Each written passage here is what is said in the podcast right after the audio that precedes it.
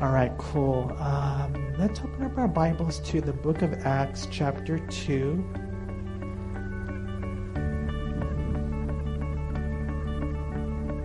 As today I want to share with you a study called Thriving Through a Pandemic. And so, you know, I don't know if you guys ever think about this. I don't know if you ever wonder about it. You know, uh, was it just a natural accident, this virus? Uh, or was it intentional? Was it China? Different opinions here. Or, or was it like our government, maybe? Or was it a political party who had those types of goals? Um, this virus, let me ask you a question. Was it the devil? Or, or, or was it God? Hey, there's a lot of heavy questions that we can think of, huh?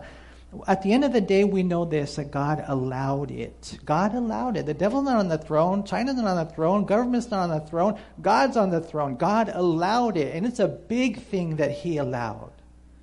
And so here's a question uh, If God allowed the pain, then there must be a purpose. And in one sense, in a roundabout sense sometimes, it's part of His plan. And His plan is good because he's God. And so, what I want to encourage you guys in, whether it be COVID 19 or COVID 20 or whatever it is that you're going to experience in this life, because things get hard sometimes, my prayer is that not only would you survive through the pandemic or through the trial, but that you would thrive.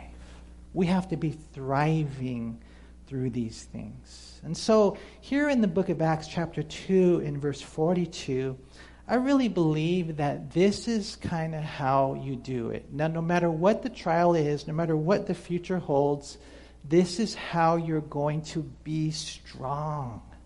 And notice what we read here in Acts 2 in verse 42. It's a familiar passage for many of you, but it says, And they continued steadfastly in the apostles' doctrine and fellowship, in the breaking of bread, and in prayers. Okay, four things. It's not complicated or sophisticated doctrine, fellowship, breaking of bread, and prayers. This is what the early church continued steadfastly in. And as they did, uh, they were able to be strong. And it was such an amazing thing that God did in the book of Acts. And so let's look at these four, and then we'll try to bring practical application in the world that we're living in today. Number one, doctrine. They continued steadfastly in the apostles' doctrine. Doctrine is defined as a particular principle, position, or policy taught or advocated from a religion, for example, or government, a body or system of teaching. Now, it's interesting, I got that definition from the dictionary. It's interesting that they would mention God and the government.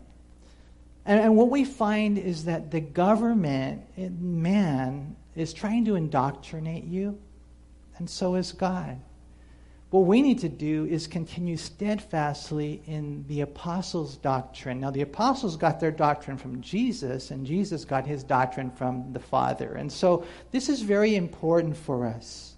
It's important for us to make sure that we're not swayed away in this day that we live in that's pressuring you to be politically correct. We as Christians make sure that we have to make sure we don't cave into the culture because a lot of times they're completely inaccurate.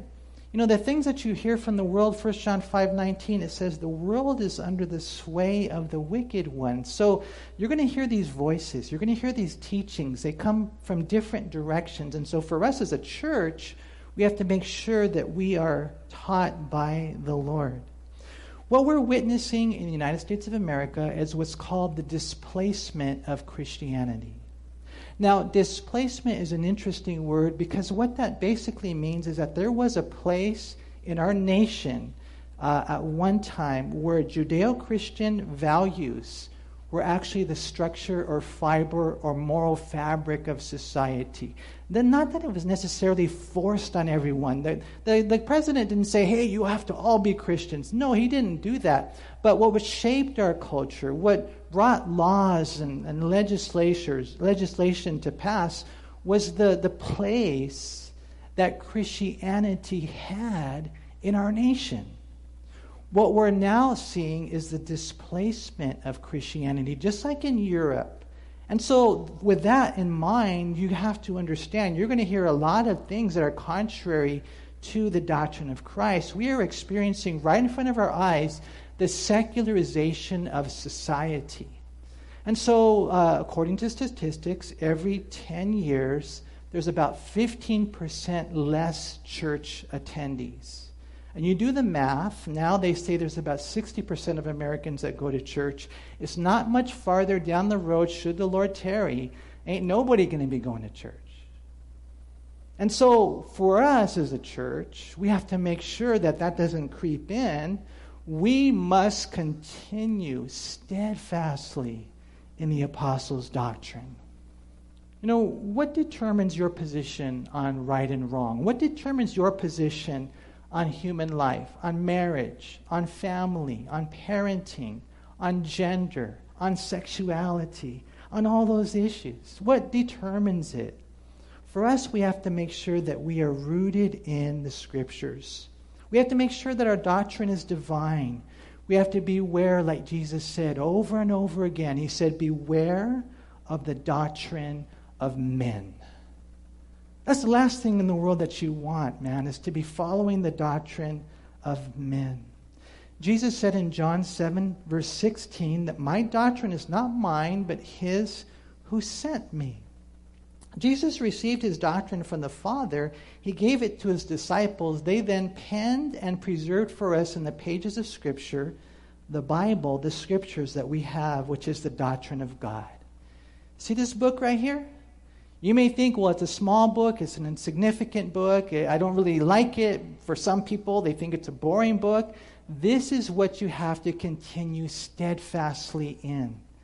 You know, not just COVID, no matter what it is that you're going to experience in life.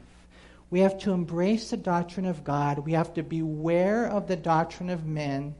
And the Lord even warned us in 1 Timothy chapter 4 and verse 1 the Spirit expressly says that in latter times some will depart from the faith, giving heed to deceiving spirits and doctrines of demons. And so we have options, huh? There are doctrines of demons, there's doctrines of man, and then there's the doctrine of God. And so here's the question How can we distinguish between the three? How can we clearly identify what the truth is? And I think you guys know this, right? Especially coming to a Calvary Chapel, you know what I'm going to say, that this is how we do it. The way that we can tell what's true and what's a lie, and what's the doctrine of God, and what's the doctrine of men, and what's the doctrine of demons, is just by reading and heeding this book, by loving, learning it, and living it. It's not complicated, it's not sophisticated, it's powerful when you read and heed and love and learn and live the Bible. And that's what the early church did. They continued steadfastly in it. How do you know what's true? You've got to know the Bible. Jesus said in John 17, verse 17, when he prayed to his Father, he said, Sanctify them by your truth. Your word is truth. And that's why, you guys, and I don't know, you may think it's weird, but that's why we're encouraging people read through your Bibles. You know, we can't force you. We're not legalistic. It doesn't save you, it doesn't make God love you more. But I tell you what, there's a safety issue in knowing that we've given you the word and you have it in your heart. And that's why we're encouraging you. Hey, if you can, you know, there has to be some type of discipline, there has to be some type of approach in the scriptures. You know, the class we have today at 5 o'clock, it's for all those who are struggling. You know, the hospitals, the ERs, they're open because there's a need. While the church is a hospital for sinners. The church has to have an emergency room, and we're open. And you know, the only way, though, you're going to get help is, is if you come. Marriages are hurting, people are suffering in their personal walk with God, and they're pretending like it's real when it's not. There's a lot of things going on. You know, yeah, we'll do our best to help people individually, but we're just men, and if you come to us, we'll give you an apple. But if we can get you into the Word, we give you an apple tree.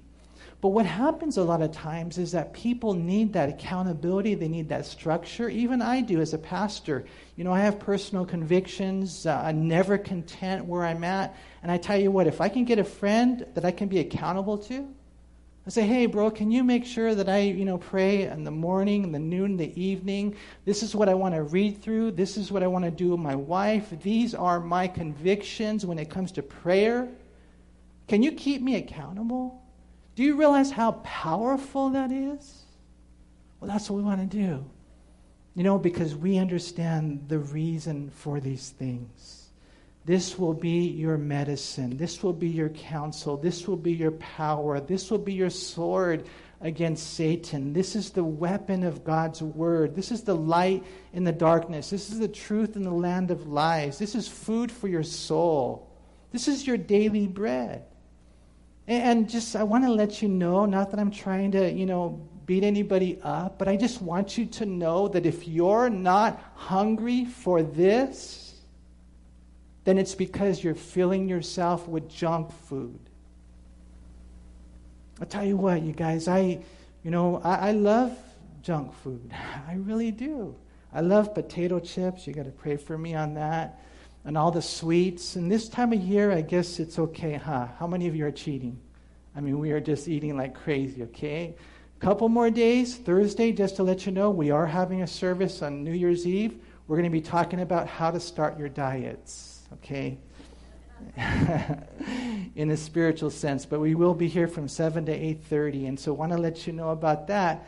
But you know, I mean, I, I wake up or whatever, the day goes on, and I have options. I have my organic oatmeal. I have my blueberries. I have my walnuts. I have my, you know, Clif bars. I have my spinach. I have my romaine lettuce, my tomatoes, and my cucumbers, and my avocados, and my, you know, chicken that's or whatever. It's not filled with all that junk. And and I and I that's my diet. That's what I want to eat. But I tell you what, sometimes I don't get to it.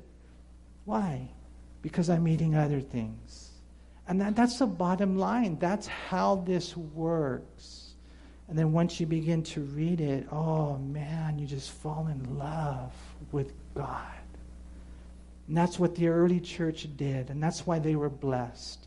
You read Psalm chapter 1, and it talks about how that person who meditates in the word day and night, they're blessed. The one who doesn't take their counsel from the world or sit in their places or stand for them, the one who just is there day and night reading the word, they're going to be like this tree planted by the rivers of water that brings forth its fruit in its season, and the leaf doesn't wither, and whatever they do prospers. You're like, well, whoa, what is that? What is that? The one who reads the Bible. And that's why I encourage you. And I know it's difficult for some people, but get your Bible and just do this. Open it. And as you open up the Bible, it's almost like you're opening up your heart. And you're saying, God, I believe in you. And you watch what happens. The early church, they continued steadfastly, number one, in doctrine and then, number two, in fellowship. Notice again, we read in verse 42 and they continued steadfastly in the apostles' doctrine and fellowship. This Greek word is found 20 times in the New Testament, and it's usually translated that, fellowship, but it's also translated communion or distribution or participation. And just to give you kind of like a feel for the word, it's derived from another Greek word that means partner or associate or comrade or companion. How many of you need a companion? You need that, right? I mean, it's helpful to, to know the words that this is related to words like relationship, partnership, companionship, even stewardship. This is fellowship. And so when we gather together as a church or when you're with another Christian, man, fellowship with them. Talk about the things of the Lord. When there's that stewardship, it's almost like you have a responsibility to them and for them to do that. It's kind of cool. You know, you get together. I'm not saying that it always has to be that, but a, a large part of your life is that when you just know that when you get together with this person that you're going to be praying together before long. You're going to be talking about the ups and the downs and the struggles and you know, how can we counsel you through this? You're going to be talking about Scripture. That's fellowship, and we need it. You know, when you talk about fellowship, you're talking about how we gather together. And I know right now we're living in days where fellowship, it has to be something that's done creatively because we can't get together like we used to. Um, but there has to be at least an inner circle, even if it's a smaller circle. And sometimes it's neighbors or sometimes it's family, and you get together. Um, sometimes the circle is small, sometimes it's that you make a call. And you call somebody that the Lord lays on your heart. Or maybe it's a text message. Usually it has to be more than that, though. And you call and you reach out to them. And the next thing you know, you're talking about Jesus. There has to be that fellowship because we are a church, we are a body of Christ. We need each other. You know, when we were singing that song, Barumpa Bum Bum, or whatever it's called, the little brother, drummer boy, right? You think about that, and it's a beautiful illustration. It really is. Well, what can I give Jesus? I can't really do much. All I can do is play the drums. Oh, Anthony, do you realize that you playing the drums? Do you realize that what that does to us? And you get someone who's serve, willing to, you're willing to serve in the nursery. You're willing to serve in the children's ministry. Do you realize what that does for us? Or you're willing to be a pastor. You're willing to come in. You're willing to clean. You're willing to give, whatever it might be. And that's how he worships. And that's what he's called to do, and that's what he's gifted to do. And he comes a long way. He travels very far to be here, to do that. That's fellowship. And we realize, wow, Lord, we need this as a church. Every single person has a part. You know, it's an interesting passage I'm sure most of you are familiar with. I wanted you to turn there, if you would, to Hebrews chapter 10.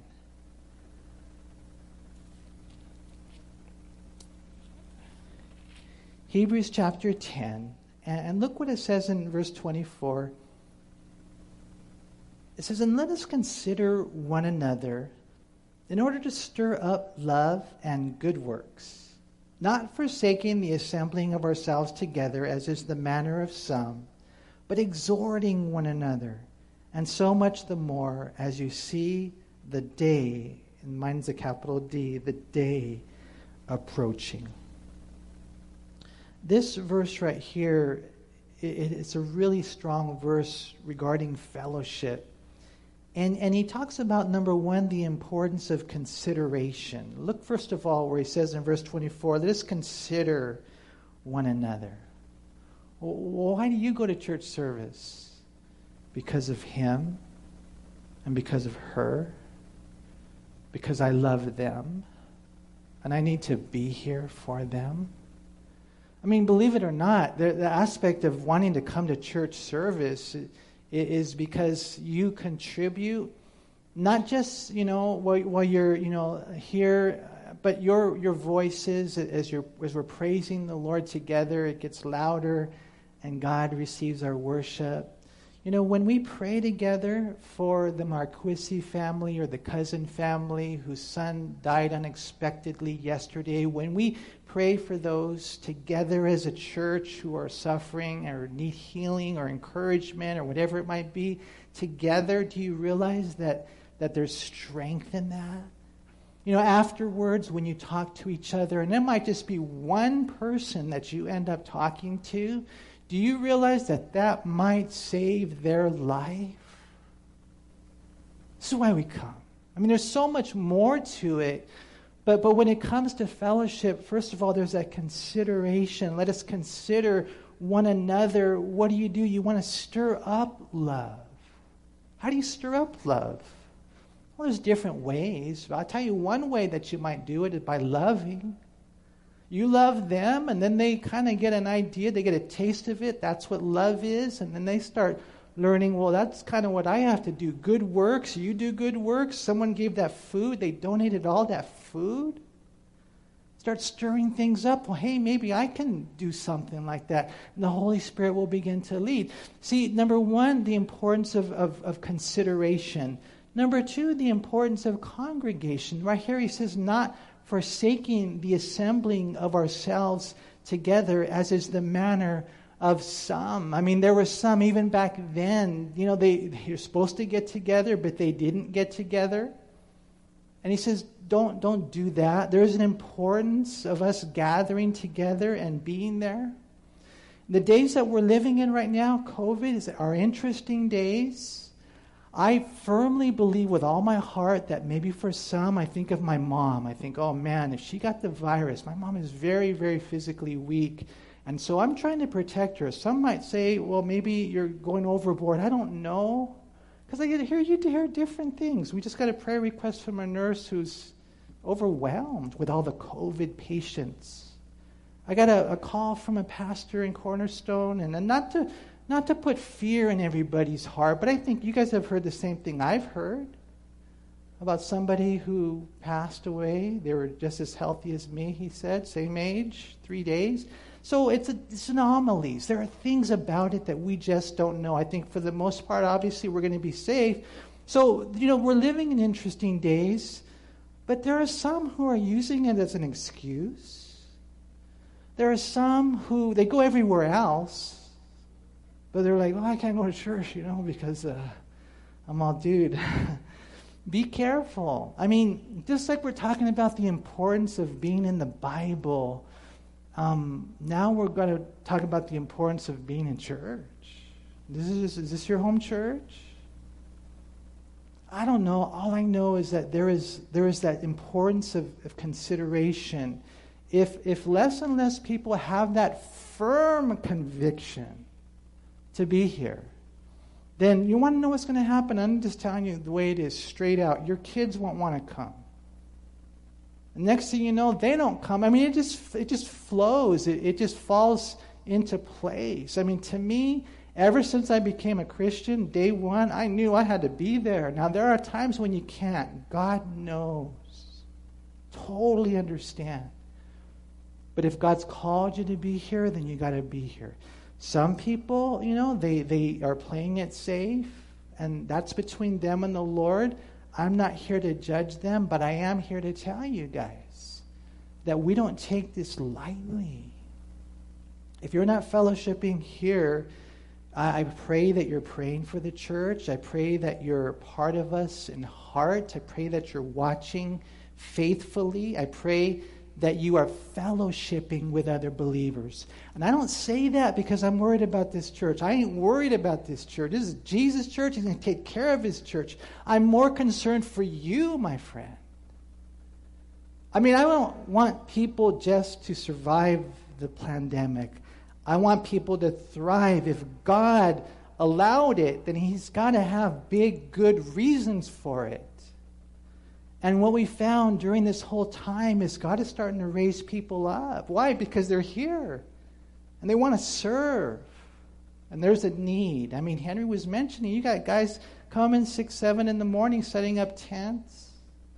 There's a lot going on. And, and what we find is that the Lord says, hey, look at this verse right here the importance of consideration, the importance of congregation and the importance of exhortation. It says, as is the manner of some, but exhorting one another. And so much the more as you see the day approaching. Now, if he said it then, how much more us now? There's that place of exhortation, there's that place of, of urging, of pushing, of pressing, of encouraging. Do you realize what a difference it makes? Now, some people, they're very self motivated you know, they, they have that in them, but even those guys can use a friend to say, You can do this. Hey, you should do this. Like I was talking about earlier, you know, um, even me, I look forward to, Lord, bring people in our lives that are going to challenge us as a church, that are going to stretch us, that are going to make us stronger, that are going to encourage, that are going to push. That's part of what happens when we get friends that we fellowship with in the church. You know, I encourage you guys to be open to this. It's not a small and insignificant thing. It's fellowshipping with God. 1 John 1 3, it says, That which we have seen and heard, we declare to you, and that's Jesus, that you also may have fellowship with us. And truly, our fellowship is with the Father and with his Son, Jesus Christ. And so when we're talking about fellowship here, it's not just people, it's not just the church. It's fellowship with the Father, it's fellowship with Jesus, and according to 2 Corinthians 13 14, it's fellowship with the Holy Spirit. It's a beautiful thing. It's harmonious. It's love. It's what the early church continued steadfastly in in the apostles' doctrine, in, in fellowship. You know, I think of the intensity of it, and I don't want it to be just, you know, because you guys have had maybe some coaches and they don't push you at all. You don't become half the athlete or half the musician that you were supposed to be because they were so soft on you. I mean, we're talking about fellowship, Proverbs 27 17, that's intense. As iron sharpens iron, so a man sharpens the countenance of his friend. And you hear the friction and the heat and the intensity, and sparks fly. Why? Because I love you. Because I love you. And I know you're more than that. And God Himself has placed a calling on your life. And God Himself has gifted you and called you to more than that. You're going to, what is it, what does the world re- need right now? Do we look to men? Do we look to human leaders? Do we look to government? I mean, that's like you're going to spit wad to the war. No way. The church needs to be the church. And, and whatever part of the body I am, you got a drummer. You got different people that will bring what they need to bring and you know you're in the word and and you're in fellowship. Because if you don't have fellowship then there's no accountability. There's increased vulnerability to the attacks of satan. There's a tendency to compromise and fall back into sin. You're not challenged by the church. It hinders your spiritual growth. There's no encouragement from others and your gifts are less effective and sometimes even non-existent the last thing in the world you want is one day stand before God and He say, You know what? I had so much more for you. Fellowship. It's huge.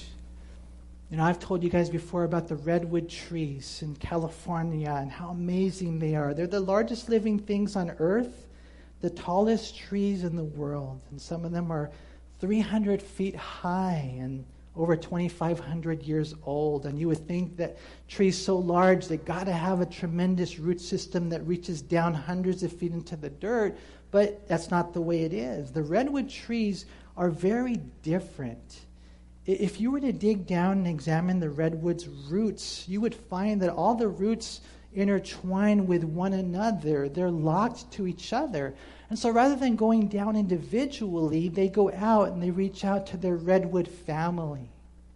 And so what happens when the storms come and the winds blow and the lightning flashes, the redwoods, they still stand and they grow tall and they endure over the years. How? Because they're not alone. They're trees that are rooted together. And that's a beautiful picture of fellowship. And we must continue in it. We must fight for this. We don't allow the world or the government or anyone fear. It does not take this from me. So important we understand the convictions of Scripture. You know, Acts 2.42, if you want to go back there. It says, and they continued steadfastly in the apostles' doctrine and fellowship in the breaking of bread. And that's the third thing we see. And, and the breaking of bread, it, it's, I think the heart of that is communion, you know, where you guys, and we've talked about this, you know, you guys as families, me, I got to do this with my family, my friends. Hey, let's do communion together.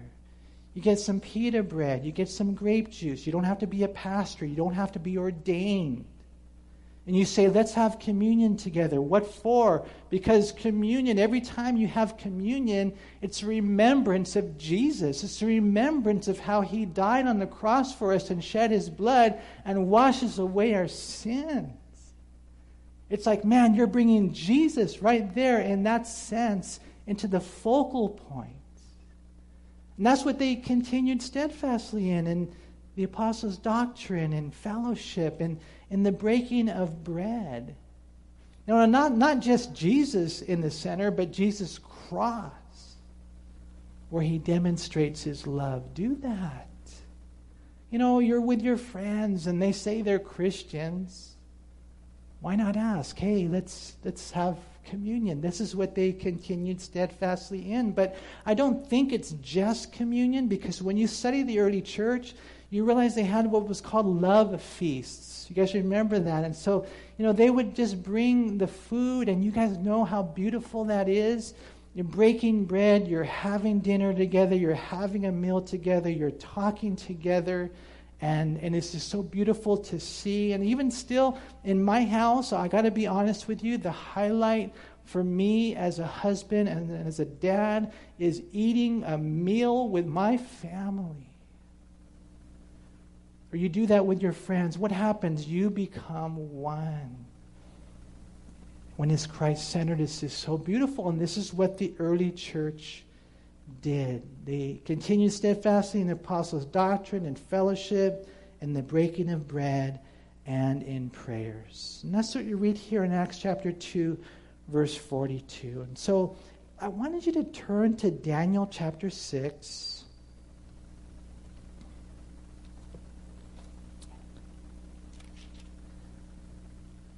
And you guys know that when Daniel was taken from uh, Jerusalem to Babylon, he was a young guy, you know, probably 12 years old. Think about that. He was really young, but there was so much potential. He was gifted, everybody noticed it. And so he was taken away to Babylon. And so most people would think, well, you're going to go to Babylon, you're going to ruin the guy. But this guy, he purposed in his heart not to defile himself with the king's delicacies. This guy was just so amazing.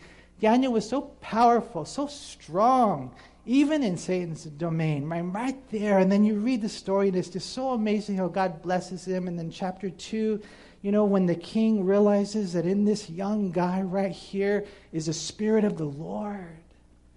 And he saw it, you know, and it's just so beautiful how anointed he was. And then you look at the life of Daniel, and it covers a lot of years, uh, probably all the way up to in his 90s. And you wonder, well, what was the secret of Daniel?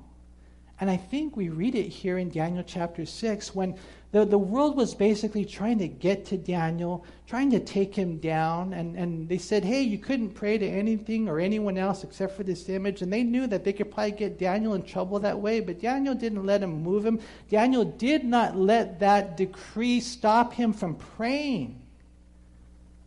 And so we read in Daniel chapter 6 and verse 10, it says right here, now, when Daniel knew that the writing was signed, he went home, and in his upper room, with his windows open toward Jerusalem, he knelt down on his knees three times that day and prayed and gave thanks before his God, as was his custom since early days.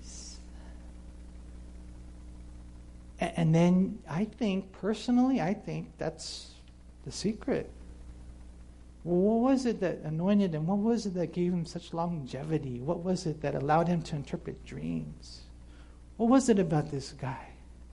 Homeboy prayed. And he prayed. And he prayed. I know for sure he prayed all day long because some people will use that as an excuse. Well, I pray all day long. Yeah, I'm, of course he prayed all day long.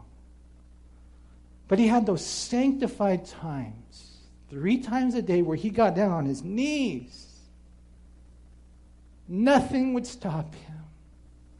And he prayed, and he prayed, and he prayed. And, and, you know, we're going through life and whatever. Maybe you're happy with where you are, but maybe you're not and you're wondering, well, how do I get back on track? Sometimes you got to learn how to walk again because what we're talking about right here is basic stuff. Well, you got to continue steadfastly in the apostles' doctrine. That means you're reading your Bible like crazy. You have to be in fellowship. That's, you know, Christ centered. Communion with your friends and family. That's, you know, hey, I'm going to be breaking bread. Communion communion and meals and that are just so beautiful with love and and then you know you you pray for daniel it was three times a day I, I i love the concept of praying three times a day. And I don't want to be legalistic and I want to be a Pharisee, but I'm talking about praying in the morning for sure. How are you going to go out on your day without praying? And then praying at noontime, of course. You need sustained strength throughout the day. And then praying at night before you go to bed. What do you do right before you go to bed? Filling your mind with crazy stuff. This is part of the reason why I like this concept of this class. I, I, don't, I don't always do this, but I will never give up on want to. I don't think we pray enough. I mean, I'll, I'll just be honest, you know, like for me, in waking up in the morning, let's just say I prayed five minutes for my wife, and five minutes for my daughter, and five minutes for my son. There's 15 minutes. Then I pray five minutes for myself, maybe five minutes for confession, five minutes for adoration, five minutes for help. There's a half hour right there just in the morning. That's what I try to do. In the morning, I pray for my family. At noontime, I pray for the pastors and their family and the overseers and their family. There's 16 couples. How much time does it take? At night, the prayer request for the church. You do the math. And then you realize why Jesus told Peter, Man, couldn't you pray for an hour? We have time to do all the other things. I've been learning lately. I love to pray. It's me and my papa me and my dad. But the flesh hates it, and the devil hates it. Because he knows that's the key to your life is your prayer life. You know, there was a time when Peter was doing so good. The guy loved the Lord so much. But then, you know, the Lord told Peter, Hey, Peter, Satan has asked for you that he may sift you as wheat. And Peter's like, What are you talking about? These guys might, I would never deny you, Lord. I'm good, I'm good, I'm good. And then the day came, and Satan, you guys remember the story? The Lord kept telling him, Watch and pray, watch and pray. Hey, don't sleep, watch and pray.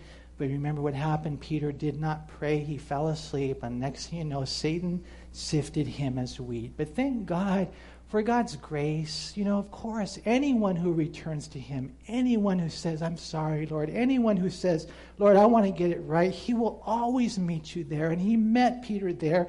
And the next thing you know, it wasn't that much longer. It was only about, what, 50 days later, the Holy Spirit came and empowered him. And he preached in Pentecost, and he spent the rest of his life living for the Lord. And when he died, they crucified him upside down. I'll bet you anything that Peter learned the importance of prayer. And that's why when you read 1 Peter chapter 4 and verse 7, he says, The end of all things is at hand. Therefore, be watchful and serious in your prayer. And that's what we have to do. And you have to ask yourself, and I'm going to ask you guys right now, and I know it sounds kind of weird, but just, you know, ask yourself on a scale of 1 to 10, where would you rate yourself on your doctrine, on your Bible reading? On a scale of 1 to 10, where would you think the Lord would see you in your fellowship? On a scale of 1 to 10, how are you doing on communion? On a scale of 1 to 10, how are you doing on prayer? It's like the four legs of that, that chair right there. If you got one leg missing, you ain't going to him. And that's why a message like this, even though it's very basic, it's very found, fundamental, foundational, simple, it's very powerful. Why? Because we're being tested. Some people are falling away. The different reactions to COVID 19, they range everywhere from apathy to apostasy. So many are distracted with other things, other kingdoms. and they've lost sight of the kingdom of God. We're being tested. Huh? How many of you have been tested for COVID? I'm just curious. oh, I don't want to do that. I'm sure one day I will. I know it doesn't hit your brain, but they say it feels like it. I don't know how it's all going to work. But we're not just being tested for COVID, you guys. We're being tested for other things. And so, my prayer is that we would just come back uh, to the basics. As a church, it's an opportunity to rise to the occasion and come out as gold.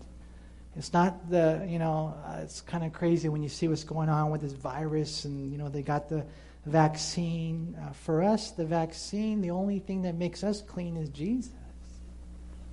And so, my prayer is if, number one, if you don't know the Lord, if you're not a Christian, then don't leave the same way you came. Don't stop watching this video until you get your life right with Christ. I promise you, I promise you, I promise you. If in the sincerity of your heart you say, Jesus, come into my life. Jesus, I need you. Jesus, I want you. Jesus, I commit myself to you. Jesus, I will follow you from this day forward. He will meet you there. If you're not a Christian, you need Him. He's the vaccine. And if you are, my prayer, not just that you survive the pandemic, but that you would thrive through this pandemic, that you would come closer to God, that you would be planted in that church, that you would be used by Him in a tremendous way. As the new year begins, it's always an opportunity, I think, in many ways for a new beginning. No matter who you are, no matter what's going on, you're not too young, you're not too old, you're not too righteous, you're not too unrighteous. I mean, the new beginning is right in front of us. And so I pray if you don't come today at 5 o'clock, that you get together with the Lord and you have a plan. You've got to have a plan you've got to have a goal. How will I seek the Lord? He will show you the divine details. Lord, I thank you for loving us. I thank you for being so good to us, Lord. I just know, Lord, that it's not complicated. It's deep, though, and it is hard sometimes. Give us wisdom, Lord. Bless your beautiful church. And I know, Lord God, and I've experienced it, that sometimes it's not even in that person. They can't even do it themselves. So make us strong enough to carry them. To carry them. Make us strong enough to put them up on top of the roof and put a hole there and, and to bring them down before you, Jesus, because these are crazy days that we're living in. I pray, Lord, you bless your people. And Lord, I know I am just a man. I'm a wretched man. But I know who you are. And I just pray for these people. God, that you would touch them, you would bless them, you would stir them up, and that you would do a great work. Give us power. Baptize us with the Holy Spirit. I love you. Thank you. And I pray these things in Jesus' name. Amen. Amen. Let's all stand together. Listen, you guys, if you need prayer, and just be honest, if you need prayer, pray with somebody. You might have a friend here um, that you feel comfortable praying with. If not, we're here to pray for you. I believe that it makes a difference. And you ask the Lord, what's the next step? 就说。